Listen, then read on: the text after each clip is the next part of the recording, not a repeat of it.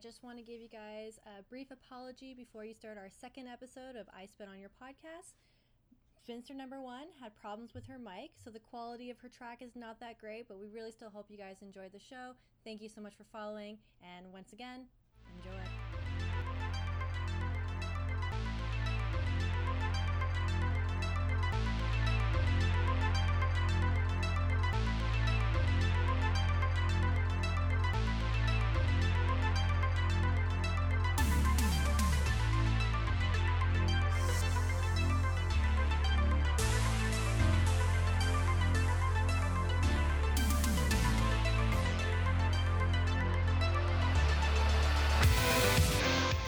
Spit on Your Podcast, a monthly horror podcast brought to you by the Spinsters of Horror.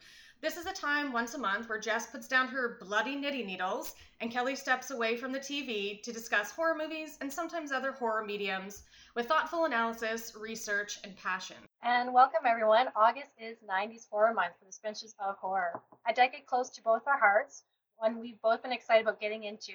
There are two movies which we believe are quintessential horror movies of the 90s Scream and The Blair Witch Project. Both turn the genre inside out and inspire the movies going forward. They are truly iconic. So, Kelly, what is your favorite scary movie? No, Jessica. Are you fucking kidding me? What's your favorite scary movie? oh my god. Where did you get that? It's a surprise. I didn't- that is crazy. That is. Please, please do not call me with that. Surprise, Sidney. That's a surprise. Oh, Are you that shocked was and a dismayed? You're having way too fun with that. Now the podcast is just gonna be this. It should be. The Scream was released in 1996. okay, that's it for now. Might come out later. okay. so on December 20th, 1996, Wes Craven reinvented the slasher genre with a game-changing film called Scream, originally titled Scary Movie, fun fact, and then as we know, turned into the super funny parody movie, Scary Movie. It's starring Neve Campbell, Drew Barrymore, Courteney Cox, Jamie Kennedy, and Skeet Ulrich. The film follows Sidney Prescott, who struggles with the upcoming anniversary of the murder of her mother by Cotton Weary. She's stressed and amped up by the murder of a fellow classmate, Casey Becker, and the media storm and murder investigation that descends upon the tiny town. Throughout the film, Sidney is confronted by Gale Weathers, a reporter who believes in Weary's innocence and is determined to make a name for herself by involving herself in the investigation. Suspicions fly as Sidney begins to receive calls from the killer, and then she begins to suspect her boyfriend Billy. She becomes terrorized by the killer along with her friends, who targets her and all of her friends by using horror films as part of a deadly, deadly game. What's really neat about Scream, I looked up actually, I love origin stories overall. So, Kevin Williamson is the writer of this, and around 1996, he wasn't really known in the film world. And around that time, there was a serial killer named Daniel Rolling. He was the Gainesville Ripper. He killed, raped, and mutilated many, many women, some men, but mostly women. So there was this interview in 1997 with Williamson, and I'll read it to you now. It's really the origin of Scream, which I found really, really interesting. So this is Williamson talking. I was being scared out of my mind. During the commercial break, I heard a noise. He was learning about the Gainesville Ripper. Sorry, that's the backstory on that. So he's just watching CNN and like watching the news and listening all about this serial killer. So during the commercial break, I heard a noise and I had to go search the house. I went in the, into the living room and a window was open. I'd been in this house for two days. I've never noticed the window open. I got really scared. So I went to the kitchen, got a butcher knife, and got the mobile phone. A mobile phone. I love that. I got my mobile. Williamson subsequently called up one of his friends who proceeded to tease him about classic slasher movies down on the phone, saying that he shouldn't venture outside as that would mean a killer could sneak in through the open front door when he wasn't looking. Williamson continues One thing led to another. I went to bed that night so spooked I was having nightmares. So I woke up at like 3 or 4 in the morning and I started writing the opening scene to Scream. And Kevin Williamson went on to write Dawson's Creek, which and a, a variety of other things like also I know what you did last summer, but became definitely a household name within the horror community and with teen pop culture overall, anyways. Again, talking about origin stories, which we both love and we will continue to share each podcast. So, my Scream story. So, I am a huge, huge fan of the entire Scream franchise, but we're just talking about the first movie. So, I'll focus on that. Uh, so, I'm a huge fan of it. So, I actually had Scream on VHS and regularly watched it with a group of friends. We knew all the lines, and honestly, I still do. I could probably recite that whole movie. I've been watching it since 1996. Um, and then we would like name ourselves after the characters. So I was Sidney, the bookish brunette. My boyfriend at the time, we called him Randy, as he was super nerdy and loved movies. My best friend Lisa, we called her Tatum because she was sassy and quick witted and large chested. Her boyfriend was definitely Stu. Seriously, he could have been Matthew Lillard's long lost brother just due to his mannerisms, his like body shape, and his um, unusually long tongue. That's an interesting fact to say something about someone. they had an unusually long tongue. What? it was noticed he showed everyone. Uh, um, this movie is quintessential 90s horror and holds a very, very special place and strong place in my horror heart. Yeah, Scream did not really hold a special place in my heart. So mine starts out in like a grade eight sleepover with a bunch of friends, and we decided to rent Scream. And because at the time the movie was really cool and everyone was talking about it, and this one particular friend of mine, she was her family was pretty liberal about the films that we used to watch. So I saw Scream, I saw a couple other like I saw Casino, all these really random films that you should not be showing children in grade eight. So we're all camped out in this um, in her living room, sleeping bags on the floor. But the thing was, there's these large bay windows, and they lived out in like a wooded area. So it was kind of like this like too close to home kind of feeling, especially when you watch the first beginning scene with uh, Drew Barrymore alone in the, in the house with like the huge windows. And it's just, I remember being terrified and spending most of the night in my sleeping bag, like curled over my head, just kind of like peeking out and watching it and covering my eyes when I needed to. So that was the first time I saw Scream. And honestly, I hadn't given the movie or the franchise a second chance until about last year when I listened to Alex West from the Faculty of Horror defending it. And I thought I have to give this series another chance, and I'm glad I did because I do love it and I can truly appreciate the film series for what it is now. So, Kelly, what do you like about the Scream series? I love Scream. no, I'm done. Okay.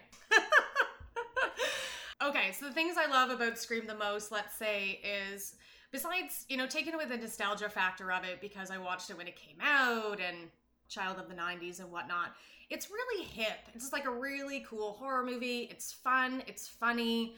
I love how self referential it is. I really love that because obviously that just again what's which we'll talk about is how you it's so very unique to that movie in itself. It was just super fun. I fucking love Sidney Prescott. She has been she's just such a horror female icon and final girl that it's incredible.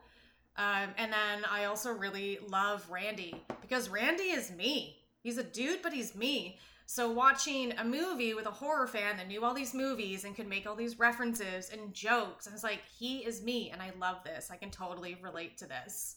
Yeah, yeah, I agree. So my likes of the film is I love the soundtrack.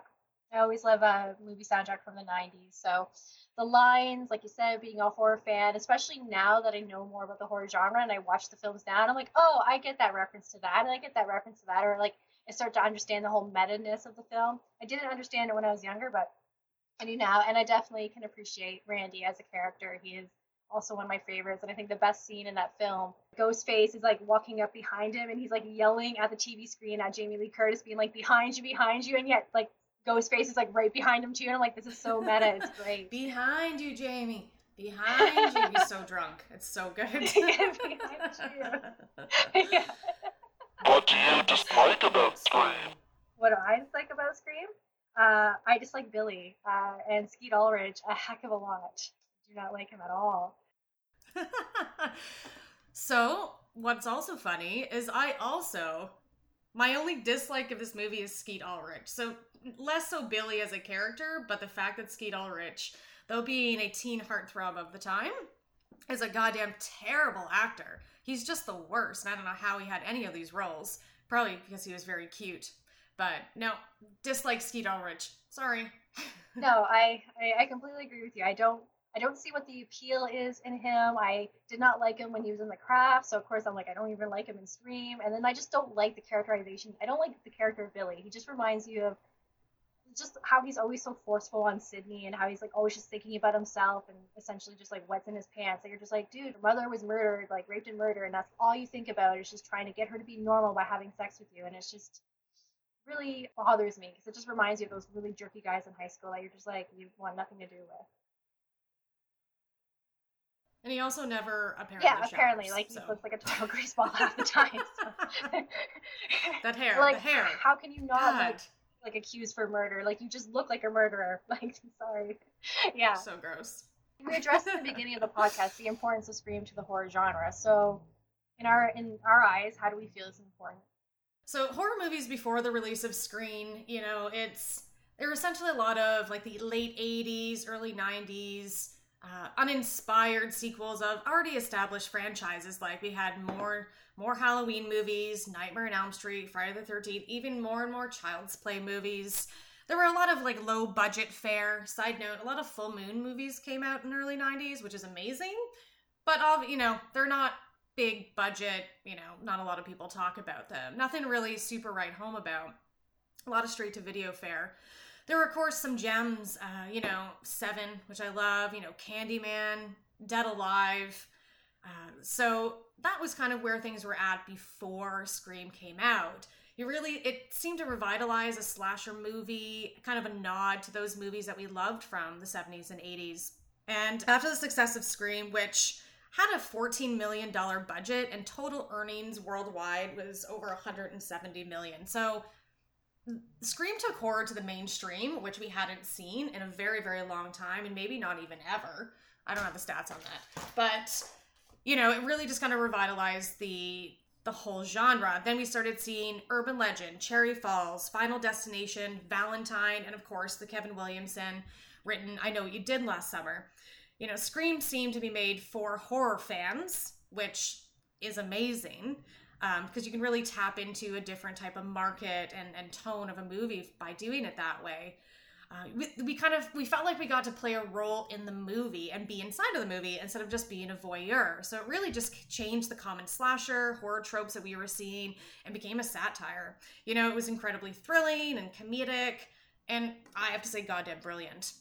So there was an article entitled Scream Turns 20 How Wes Craven's Masterpiece Changed the Horror Genre, which is really what this whole podcast is about. So it said Scream made it okay for horror movies to be smart, scary, and funny all at the same time. It inspired a new generation of slasher movies and paved the way for recent horror films. And it all started with one phone call.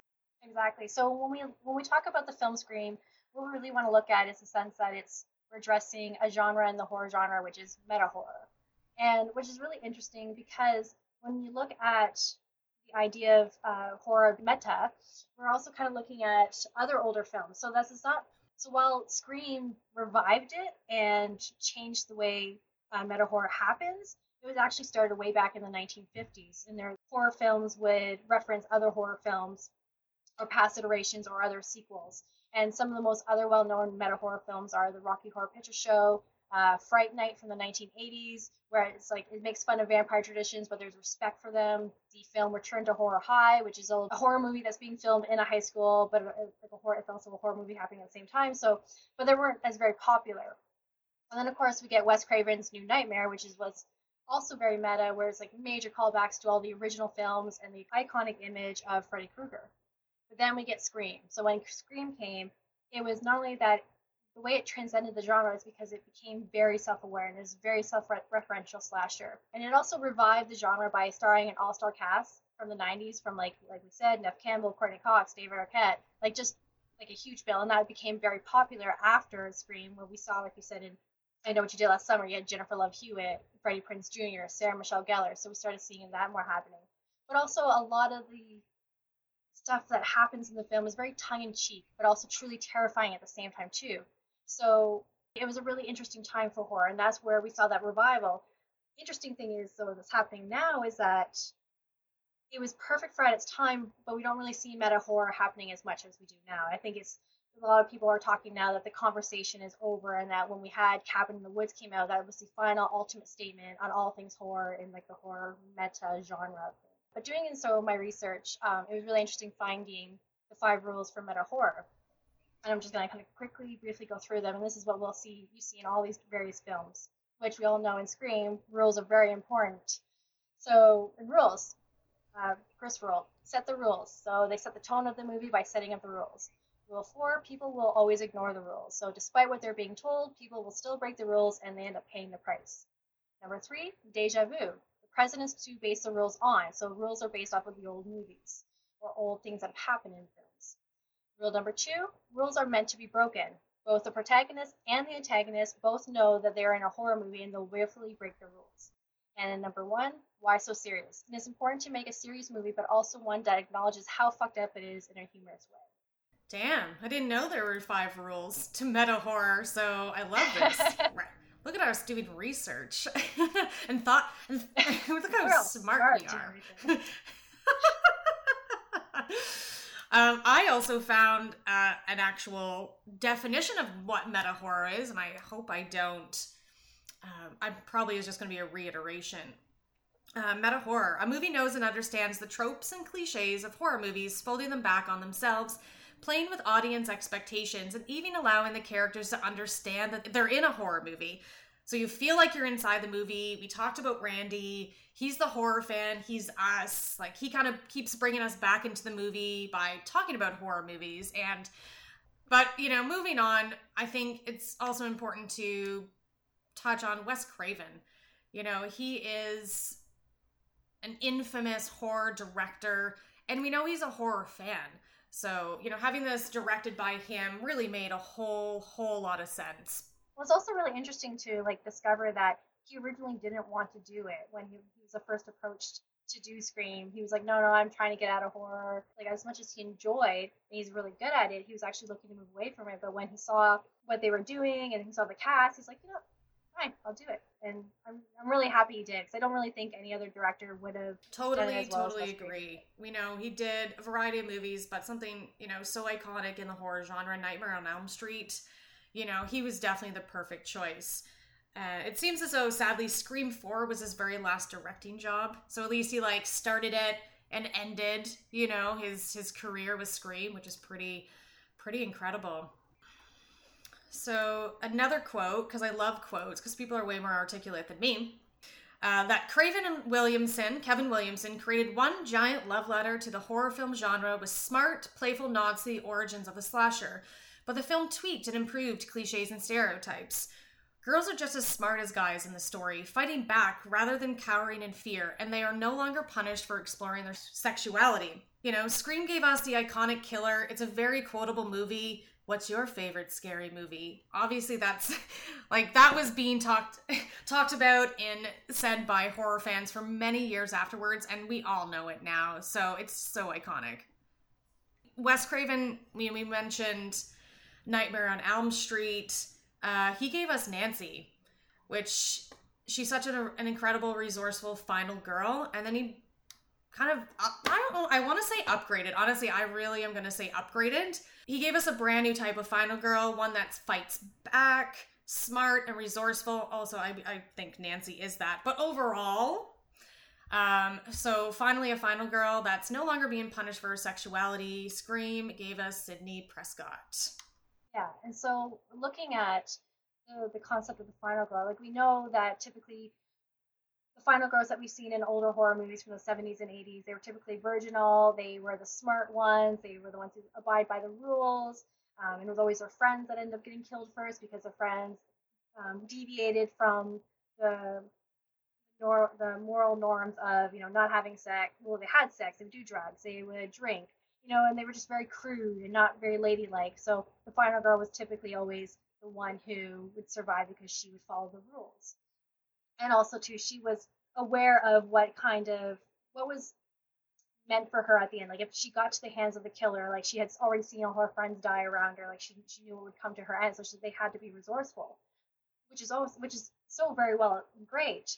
But at the same time, too, what we see differently with uh, Sidney is that while other final girls are resourceful, she was much more resourceful in the sense that I really enjoy like in like the first scene where she like uses a computer to dial 911 and I'm just like, wow, you actually never seen a final girl kind of do that. Or even like they try and pick up the phone and the phone's dead and they just kind of like went, went away and they get really freaked out. But she really does fight back. And she also too like she follows her first instinct. And this is what gets in the beginning of the film is that when Billy comes to her room after the killer has like is attacking her and she sees the cell phone drop, like her first instinct is she's like, it's Billy. He's I'm so wrong. I'm like, yes, trust your gut. Like you need to trust that. But we obviously don't see that. Well, she struggles with that throughout the rest of the film. But we also see that in the beginning of the film that despite the trauma of her mother's death, she's doing the best to move on with her life.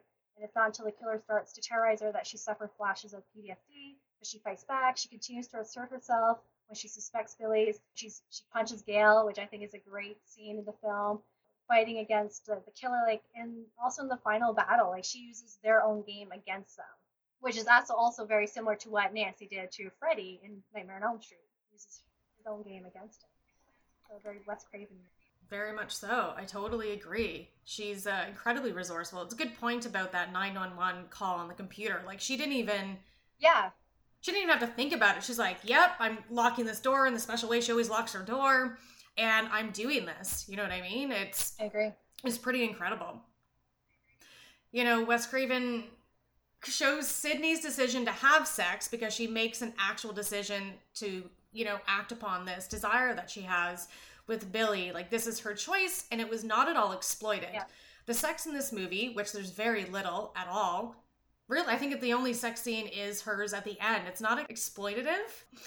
Um, we don't have any nudity. We see a bare Billy's back and we see Sidney's face and she shows some vulnerability and it's it's like this is my choice. I'm feeling this out. I'm going to be doing this. Um you know, you talked about this. So Sidney, I mean, you see her taking charge. But she even calls out the, you know, the killer's bluff on the phone, right? Like that's ballsy. You know what I mean? With everything that's kind of going on, she just like, nope, yeah, you can see me. What am I doing right now? Yeah, fuck you, you know? This is not um, this is not happening. She trades blows with him. Anytime they meet, she protects herself better than fucking the police ever could. You know, what makes her really great horror icon and a final girl is that, you know, she isn't superhuman. She isn't perfect. You know, she has her flaws. She's a complex human being. She has the ability to make mistakes. Um, but she never allows herself to become a victim of her circumstance. Like she just keeps on, you know, trekking on, let's say. Scream not only tackles the problem of women's narrative overall, uh, giving Sidney the room to explore her self doubt, her guilt, her sexuality, really all in the span of one film, but also allows her to come out on top and give her narrative new meaning and a context that, you know, she can subscribe to. You know, she's a heroic, strong female character, and she ends the movie I have to say, along with the help from fucking Gale Weathers. So nobody really talks about Gale Weathers, but she is very career oriented. She's tough. She's assertive. She's really strong. She's smart. She's even kind of bitchy. But maybe that's just the stigma of those types of women, right? Like she actually comes in at the end and helps Sidney kill Billy. She's the one that comes in and fucking shoots him. So really, it's the the double final girls I love Gale Weathers. You know, I think she should be talked about more. Yeah. No, that's true. It's, you bring up a really good point about Gale Weathers that everyone just goes after her. She's like, oh, she's such a bitch because she's all about her career and stuff like that. But at the same time, too, like that actually really does happen in life. It's like when women focus too much on their careers, it's all about how bitchy they are and how they they only think about one thing and they're so insensitive to other people in their play. So I think you bring up a good point that this should be a conversation. Totally. So I just feel like Sidney is not your average quote unquote scream queen, but really kind of the the response to the tropes that we had seen in this genre for so so long. You know, as Randy mentioned, you know, in in in the movie that women in horror films are forced to follow certain rules that we want to make it till the end. But, you know, she's a new scream queen. She's a new final girl. I have a quote here from now I can plug Alex West's book. So it's from Alex West's The 1990s teen horror cycle. And she has incredible insights through, you know, for this movie, and especially Sidney herself. So she says, Scream is Sidney's movie and is ultimately about the struggle of a young woman to control her own narrative in the face of misogynistic forces. You know, that ending, like, don't tell me you don't, nobody, like, nobody tell me you don't get pumped at that end. There's no more punishment for being a powerful woman or being a sexual person or being an imperfect woman. When we talk about Final Girls, you know, we know that it started with Laurie Strode. She's amazing, she is iconic, and she has her place in the genre. But she's also a damsel in distress, and she gets saved by a man. She's victorious, but she's not in charge of her own story. So I say, out with the old and in with the new. Not my movie, right? exactly, exactly. so we know that with how popular the film Scream was, many things come after that in Hollywood. We're gonna have Scream Two, Scream Three, Scream Four, and then of course a TV, a Netflix series, this TV series. So, do we want to give a couple comments on those? Uh, yeah, definitely. Um, like I said, I, I love the whole franchise. Scream 2, actually, I just damn adore. Because it's just like Scream, but then in a sequel, and it's all talking about sequels and the rules of sequels. Like it just ha- has that same formula to it that I just goddamn love. Also, Sarah Michelle Gellar's in it, and I just love that. Yes. I don't. But it's so hard. it's so hard to watch that scene with her in it because you just like she's running and just like, damn it, Buffy, just like turn around and do like a roundhouse kick and solved your problem. Yes, like, just stake that motherfucker. Whatever, human or not, yeah. they need to be staked. yeah, exactly, right? You know, it's also it's it is devastating that Randy dies. Let's not talk about it. upsetting. Yeah. But it's nice to see a little cameo throwback to him in Scream 3 with the video when he talks about uh, trilogies and how the killer is now going to like work on the whole idea of trilogies. Yes, exactly. Cool. Let's bring Randy back always. Just bring him back from the yeah, dead. Exactly. Can we have uh, zombie Randy next movie, please? zombie yeah, yeah. And then of course we get Scream Four is focusing about remakes and reboots. In the yeah, in the era of supreme technology. Yeah, it's really interesting. Yeah. I quite liked Scream 4. I liked all of them. Scream 4 I I quite quite liked. We get the TV series, and I know you did your review on this month about the Scream TV series on Netflix. Uh, myself, I watched it. I only got into finishing season one. I liked it in the beginning. However, I did find it a bit predictable. I did like um, the character of Noah because he was a nice reminder and throwback to Randy. And I just felt like when I, I got halfway through episode one of season two and I was already bored and, and I'm not planning on finishing it. And so quoting, you know, Sidney from from the second movie uh, or or even I think the third film, like don't mess with the original. That's kind of how I, I felt about that. Yeah, so I have a full review on it, so folks can read that. But overall, I really, really enjoyed it. It was a great, I thought it was a great inspired by and a nice kind of throwback to uh, the the original Scream movie.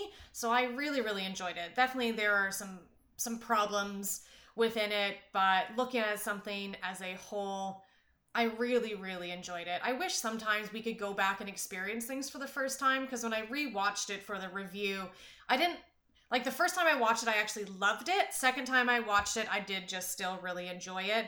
And yeah, Noah Foster, honestly, is my absolute favorite part of that whole show. Like I would he just needs his own show. He's just such he's such a nerd. He does a podcast. He's like the newer, hipper Randy. So God, I just I loved him so much. So that's our discussion on the Scream series, and we'd love to have you guys engage with us more on social media like Twitter or Facebook, what your feelings and comments about Scream. But I think now it's important to kind of get into a film that I also feel is very important, and it was a genre breaking film in the 90s. I don't know you, Kelly, but.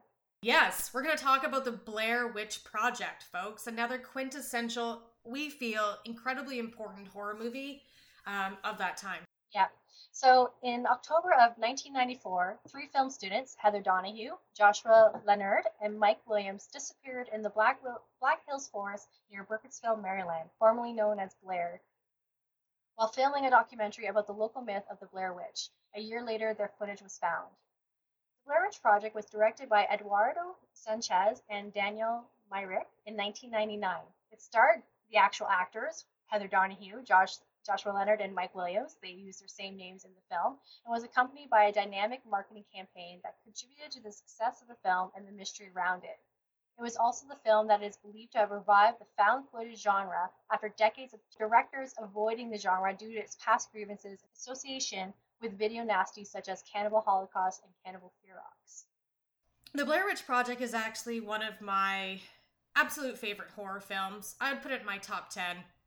Uh, I remember seeing, you know, the commercials for it, the the viral marketing, the website, and I found it all very intriguing. I was super engaged in it. I would go to that website all the time and kind of see what's going on. And honestly, there were times when I actually thought that the story was true. Like it was pretty goddamn incredible that that was something that these people were able to do. You know, the internet was new at the time, so exploiting it, I guess you could say, and using it to what it really could be was quite amazing. I saw The Blair Witch in theaters and it scared the absolute shit out of me. The sense the sense of frustration and dread and panic with all of the characters is actually what I felt for myself. Side note, that's why I really goddamn love found footage movies. It's one of my favorite subgenres of horror because it really puts you in the moment of the movie, and I find them the most horrifying. The moment in the Blair Witch Project when they're all in the tent, it's been like a couple of nights, and they start hearing the children's voices in the forest, and then something starts hitting and pushing on the tent was truly a moment of absolute paralyzing terror for that, me. That scene is ter- terrifying, especially. I think the next night or something, the next morning they wake up and they start finding stuff in front of their tent, and I'm just like, nope, Nope. nope. Nope. this is just where I die. I would just live in that tent forever. in the tent. Yeah. So for, for me, I was also enraptured by the marketing for this film. I had always been interested in anything to do with witches, both good and bad. And to be honest, I was one of those people who first saw the marketing and I did believe it was a true documentary. Like this marketing was genius. So, however, I did not see the film until I was in about university. I watched it and its sequel, Book of Shadows, with a group of friends on a Halloween night. That was our tradition back in the day to rent a horror movie. They would let Jessica usually rent the horror movies because at the time I was a big chicken shit and I always end up renting like the most non scary or the most B movie one. But this night we rented Blair Witch and Blair Book of Shadows. And I think it was not the best time to see it at the time because everyone was drinking and people were talking over the film. So I never really got the true impact of the film. However, a few years back, I ended up picking up a copy, and on a stormy fall afternoon, while I was knitting with my cup of tea, being all spinster like, I decided to watch it, and I got the true impact of fear from this film. I still, like I like I said, I still get terrified when Heather finds a wood bundle in front of her tent in broad daylight. I find that very disturbing. So what I like about the film is just okay, we talked about the found footage of it and how that just charms me and terrifies me all the same, but it's gritty. It's really raw. You know, the shaky cameras and sometimes you don't even know what the fuck's happening cuz they're running through the woods at night. You know what I mean? It's just it's kind of it was so refreshing, actually, incredibly refreshing at the time.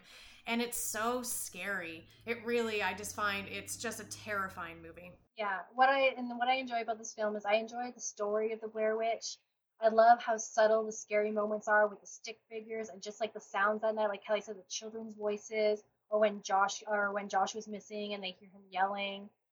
But I also like how intense the fear feels in broad daylight, which I think which makes this film very unique. Is that you feel scared for these people in broad daylight, and yet at the same time, you're you're not supposed to feel scared in the sunlight. Like the sunlight is supposed to be the thing that protects you during the day, but it doesn't. And so all the emotion is very raw. And dislikes. Honestly, nothing. I don't dislike anything about this movie. I love it.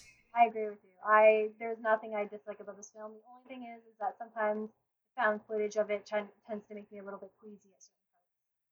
So earlier, when I mentioned about the the, the genre of found footage and horror, it, there actually is a history that goes with this. And when I was doing my research on it, it was really interesting to find out that the first technically found footage film was uh, in 1980 with Cannibal Holocaust. And so anyone who is really big horror fans will know what Cannibal Holocaust is all about. And this film is regarded as the first genuine found footage film, but was notorious for its graphic violence and sexual brutality.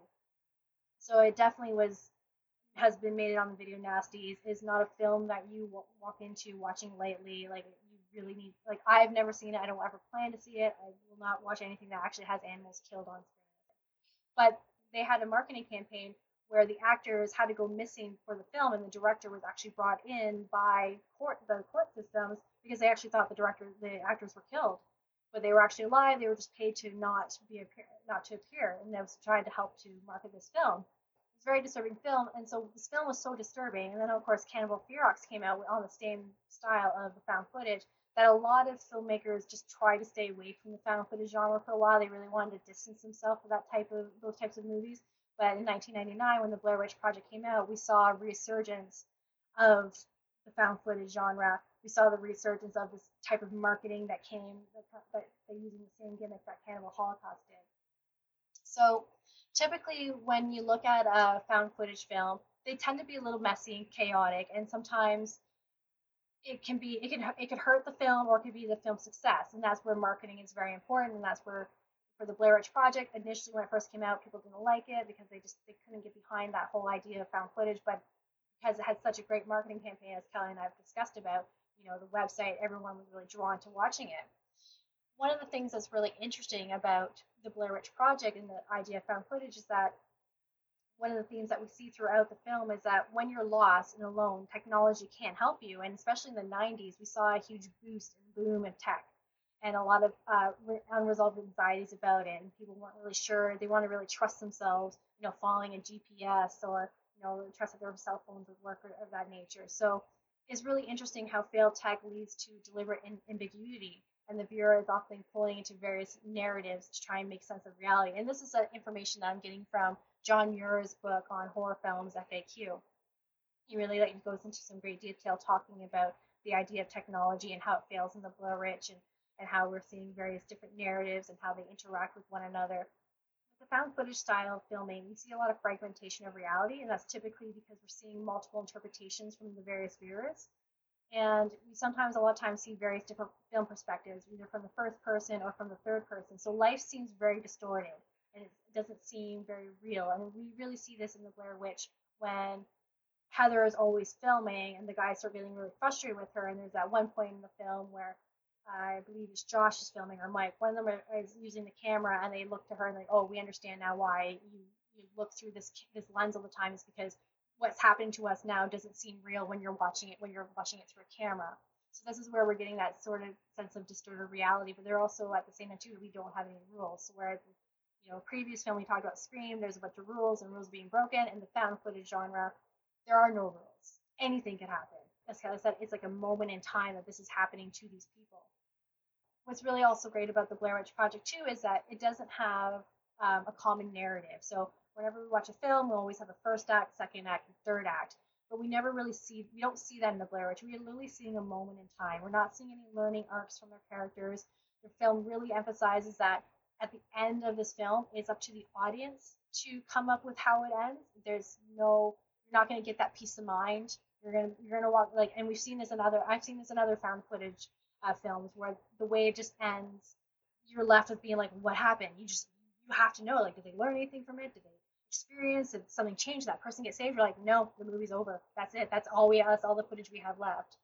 So obviously, we know there's like so much thought and work put into this movie, but you know, the portion of what I love about the Blair Witch Project is that it's so just like raw and gritty. So the Blair Witch Project actually was made on a budget of about $60,000 and then grossed about 250 million worldwide. That's intense. Like yeah. found footage movies can be made for very very cheaply and can do really really well.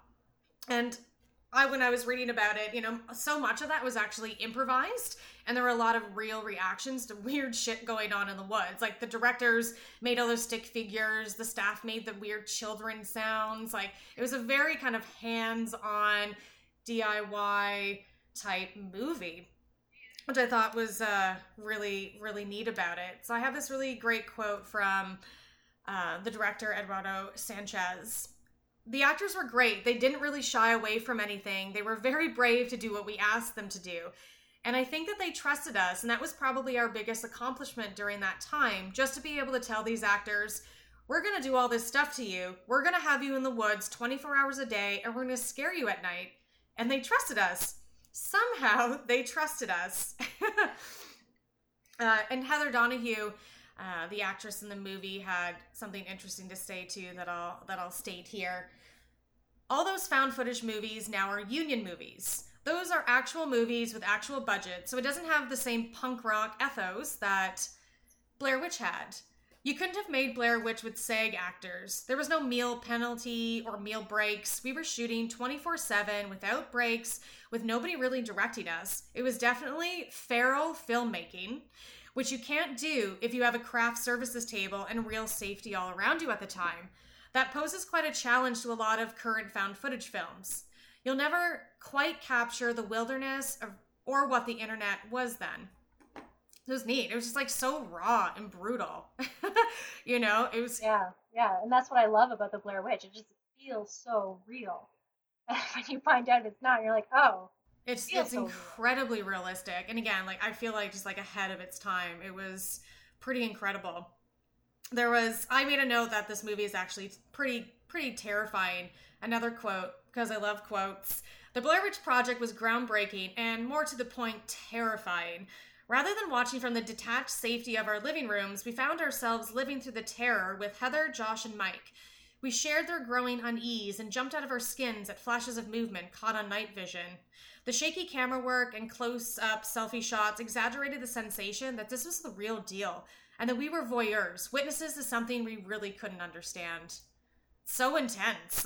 so intense, and that's because because uh, the film was so intense that we in the Blair Witch was so successful that it reinvigorated the found footage genre. And just as I said, so films like REC, Quarantine, Diary of the Dead, Cloverfield, and then the whole Paranormal Activity franchise all came out not long after the Blair Witch, and people uh, have come to really, like Kelly said, really enjoy the found footage genre. That there was something to say about it, and like earlier as we mentioned, one of the reasons why people like the found footage genre is it typically costs less. You use unknown actors, you do it from the first person point of view, and you use less materials, cheap budgets. Way to go, make a found footage uh, film. So really, anyone wants to make a movie, just do a found footage film.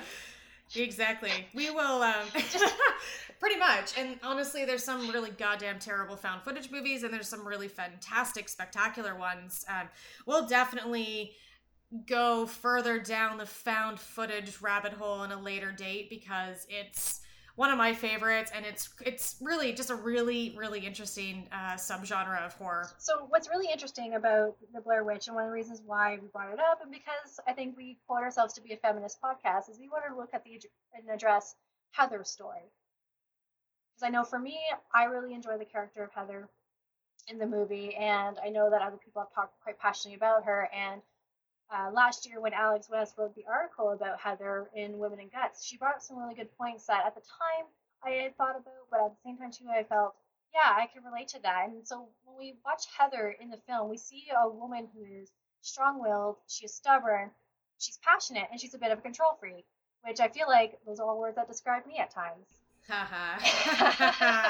Control freak definitely Thank you.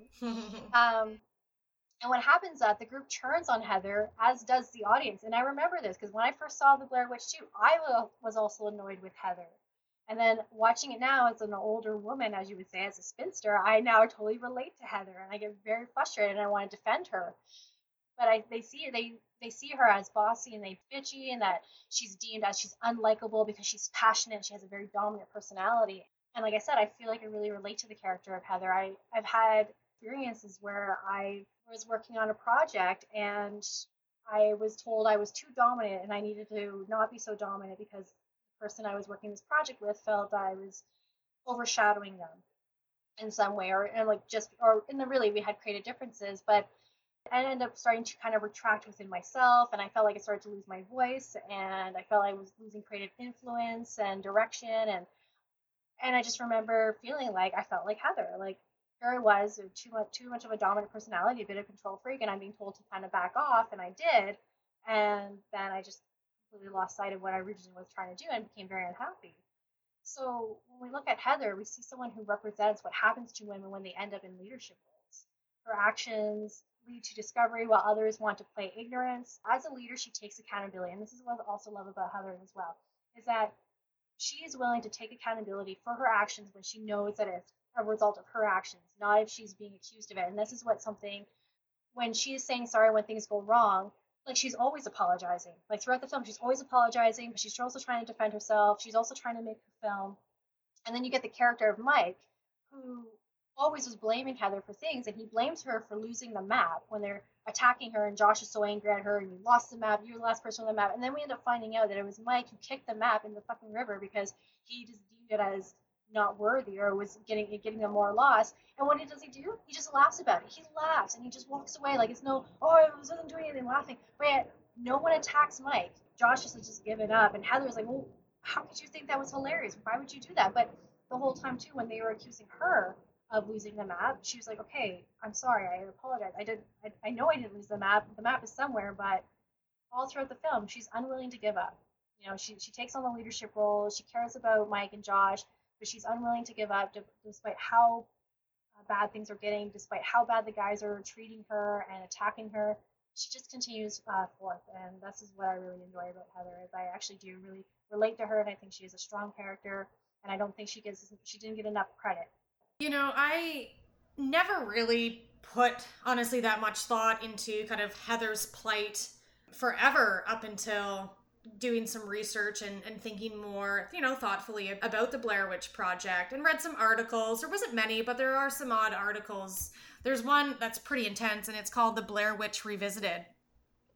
That had just like everything exactly what Jess had said. So I never really thought about it. But obviously, yes, they, they went into the woods because it was Heather's project. But beyond that, I mean, nobody could have predicted what was going to happen. And Mike and Josh really goes goddamn overboard. When I thought about it, I'm like, can you just fucking ease up? Yeah. By now, it's everybody's fault that everybody's lost. You know, Mike and Josh kept blaming her. I really think they go overboard. Like an example is when Josh has the camera and he's videoing Heather and he's like, Are you gonna write us a happy ending? Like she had fully scripted this all out. I'm like, what a dick move. Just a complete dick move. And like she just is fucking crying. I'm like, wow.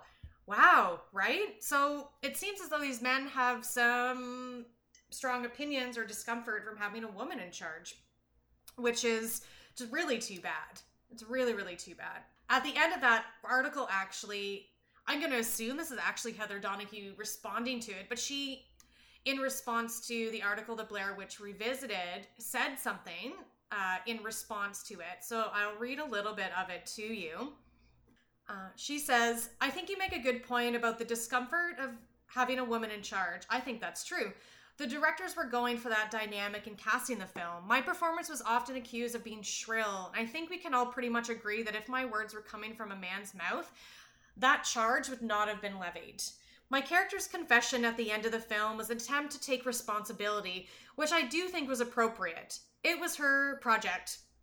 With great power comes great responsibility. Isn't that how the saying goes? At the end of the day, without my character's drive, there would be no footage at all, nor without the presumably female witch. So there's that. The men are incidental to what is drawn at the metaphysical and physical level by feminine hands. Blame is irrelevant. Yeah, that's 100% how I feel about that. If, if all if all those things happen, if Heather was, I don't even know the name of a man, like Heath. If Heather was Heath, totally different story, right? right? It really, it really well could be. They just went so overboard. So we did a bit of a. Jess commented on the Blair Witch sequel, Book of Shadows, briefly. So we know that there's that sequel, and then Adam Wingard directed a newer Blair Witch movie just called Blair Witch that came out, I believe, two years ago. So there are a couple of sequels that we could make a comment on. I'll start. Uh, Book of Shadows has a lot of nostalgia for me. There's some quotes in that that I just love. Um, but you know, everybody's such a fucking walking stereotype. The witch in the movie, the Wiccan, sorry, uh, the goth in the movie, just everybody's such a cliche, which, you know, I find very charming, but it's just like a little bit over the top. Um, it definitely pales in comparison to Blair Witch Project, though it's supposed to be, you know, these people are fans of the movie. Let's go take a look at it. So it's fun. It's I don't think it's amazing, but it's definitely a fun movie. Uh, and then Adam Wingard's Blair Witch. I was super excited about this because I actually really love him as a director. And it's all in the woods and it's kind of found footagey style but they use a whole lot of like gopros and different you know technologies that again that goes even over my head. So it really takes away a lot of the the fear that can be produced because you're de- you definitely couldn't get lost in the woods the amount of technology they brought you know? So it just it's just not not as gritty not as raw as we talked about you know. I still enjoyed it because i i kind of have that like nostalgia and and love for blair witch. So any if i could see anything that's kind of related to it i just i am kind of drawn to that. But it definitely wasn't scary. There were some jump scares i'm sure but it's just you know overall just everything pales in comparison for sure. It had been many, many years since I had seen the sequel, Book of Shadows. Like I said, I saw it in university. Um, and when I did see it, I remember feeling somewhat disappointed that it lacked the same feeling and style as the first one. I did find it interesting because they made it into an actual film. Um, but I just remember not really enjoying it as much. But I'm gonna, you know, watch it, maybe just check it out again for nostalgia's sake. But however, while I wish the Book of Shadows was similar to the style of the first film, when I saw the new Blair Witch movie, I did not really enjoy it.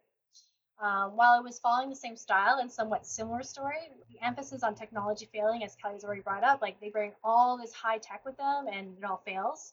Okay, then you know we've seen this already happen.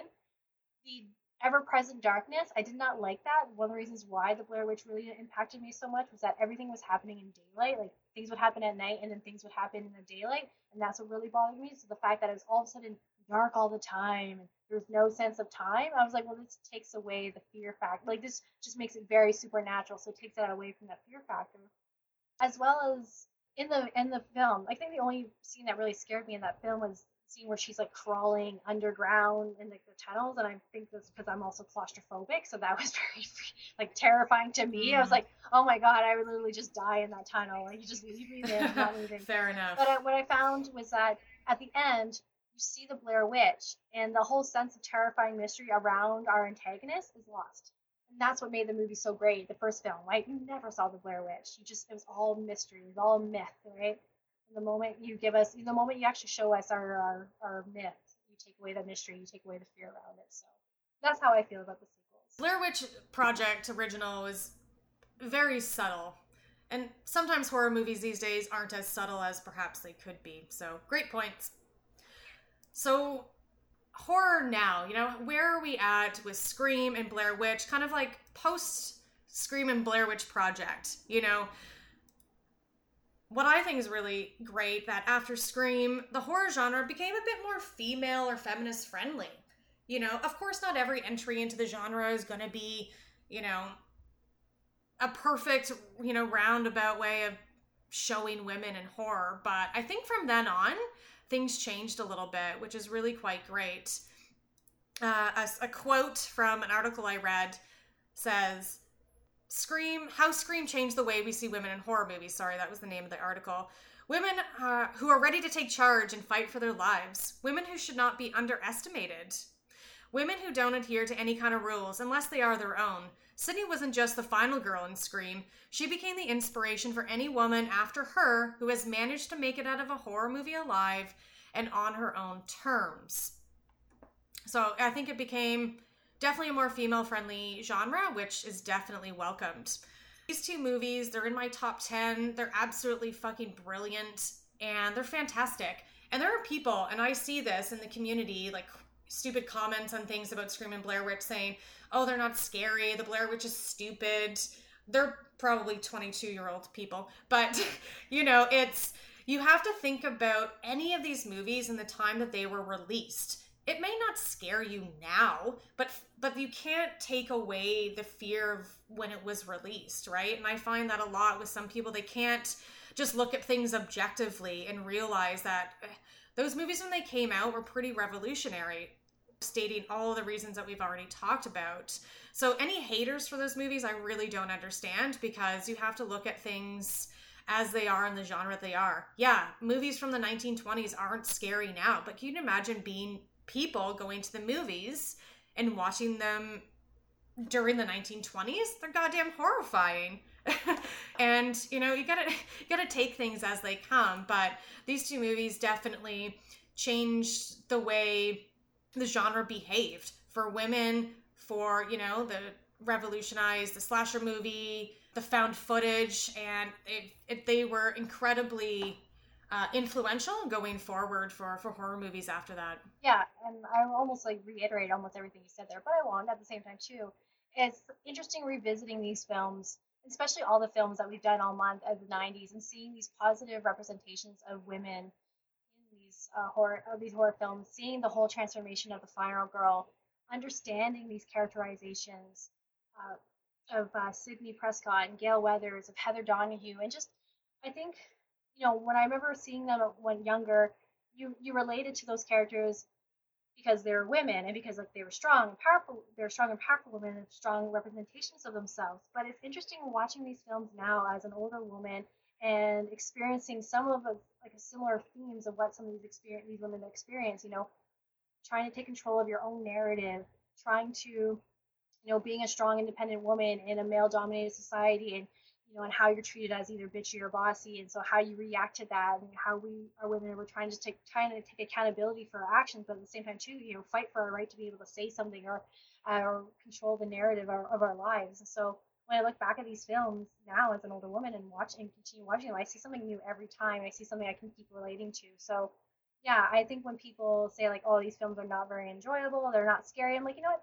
It may not be scary to you now, but maybe if you look at some of the more subtle themes that's happening in these films, that's what's terrifying. You know, to me, it's terrifying that people are lost in the woods and the two guys turn on Heather and become pretty much her enemies. And like, really, at the time, they should be sticking together because she's a bitchy, bossy woman. They perceive her as a threat, and so they need to, in some way, bring her down a peg. Well done, Jessica.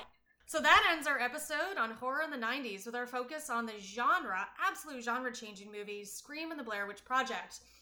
We want to thank Dance of the Dead for our outro music, Robeast, Blair for his assistance in editing our episodes, and all of you listeners who have been engaging with us and supporting us. It's been an incredible, I guess now going into two months of our project being, you know, launched and live, and it's been amazing. We're having a great time.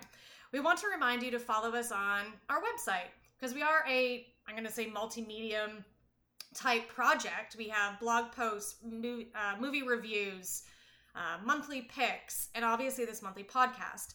Our website is www.spinstersofhorror.com. You can find us on Facebook, uh, Spinsters of Horror. You can also find us on Twitter at Horror Spinsters. We also have an Instagram account at Spinsters of Horror, and you can also email us at horrorspinsters at gmail.com. So tune in next month when we talk about vampires and try to answer the question as to why we are all so drawn to them why we have sexualized and fantasized about vampires since the premiere of Bram Stoker's novel Dracula. Until then, remember, the future of fear is female.